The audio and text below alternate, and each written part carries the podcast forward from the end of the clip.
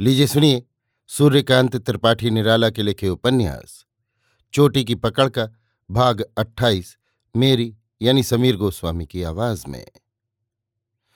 रात आठ का समय होगा। प्रमोद वाले कमरे में राजा साहब बैठे हैं। कुल दरवाजे और झरोखे खुले हैं बड़े बड़े सनलाइट का प्रकाश तेज़ी से, लेकिन बड़ी सुहानी होकर हवा आती हुई। दूर तक सरोवर और आकाश दिखता हुआ सरोवर में बत्तियों की जोत वाले कमल बिंबित। कहीं कहीं हवा से होता लहरों का नाच दिखता हुआ।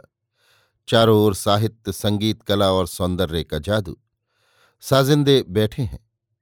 कान के बाहर से साज चढ़ाकर बजाने की आँख देख रहे हैं। बेबसी से बचने की उम्मीद भी है। प्याले चल चुके हैं। फर्श पर बिछी ऊँची गद्दी पर एजाज और राजा बैठे हैं। एक बगल प्रभाकर है। नीचे कालीन बिछी चद्दर पर साजिंदे। राजा साहब ने एजाज से पूछा। एजाज ने सम्मति दी। साजिंदों ने अपने अपने साज पर हाथ रखा।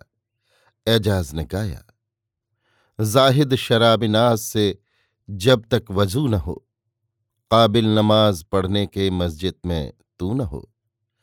पहलू से दिल जुदा हो तो कुछ गम नहीं मुझे। ए दर्द दिल जुदा मेरे पहलू से तू न हो।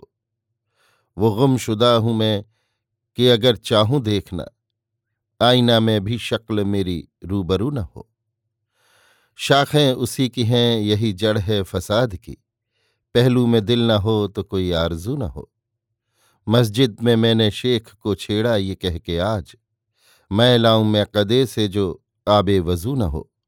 सारी दमक चमक तो इन्हीं मोतियों से है। आँसू न हो तो इश्क में कुछ आबरू न हो। फिर गाया बाजी करूँ बैरन बिख भर सवत बांसुरी, अधर मधुर ध्वनि नेक सुरंसो, कूक कूक तड़पाए सखीरी बाकी, गांस फांस जिये हुक छन आँगन छन, चढ़त अटा पर कर मलमल, पछितात सेज पर बैरन सवत सताए चाँद रह रह के तान नई फूंक। ठुमरी का रंग जमा, राजा साहब ने प्रभाकर से गाने का अनुरोध किया। प्रभाकर ने गाया, प्रथम मान ओंकार देवमान महादेव, विद्यामान सरस्वती नदीमान गंगा, गीत तो संगीत मान संगीत के अक्षर मान वादमान मृदंग नृत्यमान रंभा, कहे मियाँ तानसेन, सुनो हो गोपाल लाल दिन को एक सूरज मान रैन मान चंदा। प्रभाकर के गाने पर भाप का तूफ़ान उठा, एजाज की गायिका हिली। स्वदेशी आंदोलन में आज की धनिक और श्रमिक की जैसी समस्या न थी। पर आंदोलन को असफल करने के लिए समस्या लगाई गई थी। प्रभाकर विचार करता था, तब तक साहित्य द्वारा रूस के जन आंदोलन की खबरें आने लगी थीं। जमींदार मुसलमान स्वदेशी के तरफदार थे, इसलिए मुसलमान रैयत बहुत बिगाड़ नहीं खड़ा कर सकी। पुराणों का राज्य समाज में तब और प्रबल था, बादशाहत का लहजा नहीं बिगड़ा था। प्रभाकर सोचता हुआ बैठा रहा, गाने की तरंग उठकर जैसे निकल गई। एजाज उसकी गंभीर मुद्रा से प्रभावित हुई। राजा साहब भी खामोश बैठे रहे। देश प्रेम जुआ था। रोशनी, पश्चिम का बानिज। स्वामी विवेकानंद की वाणी लोगों में वो जीवनी ले आई, खासतौर से युवकों में, जिससे आदर्श के पीछे आदमी जग कर लगता है। प्रभाकर राजनीति में इसी का प्रतीक था। धैर्य से बैठा रहा।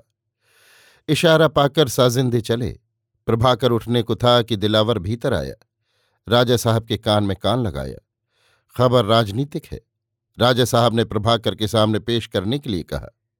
दिलावर उछल पड़ा। कलकत्ता वाले सबूत दिलाए।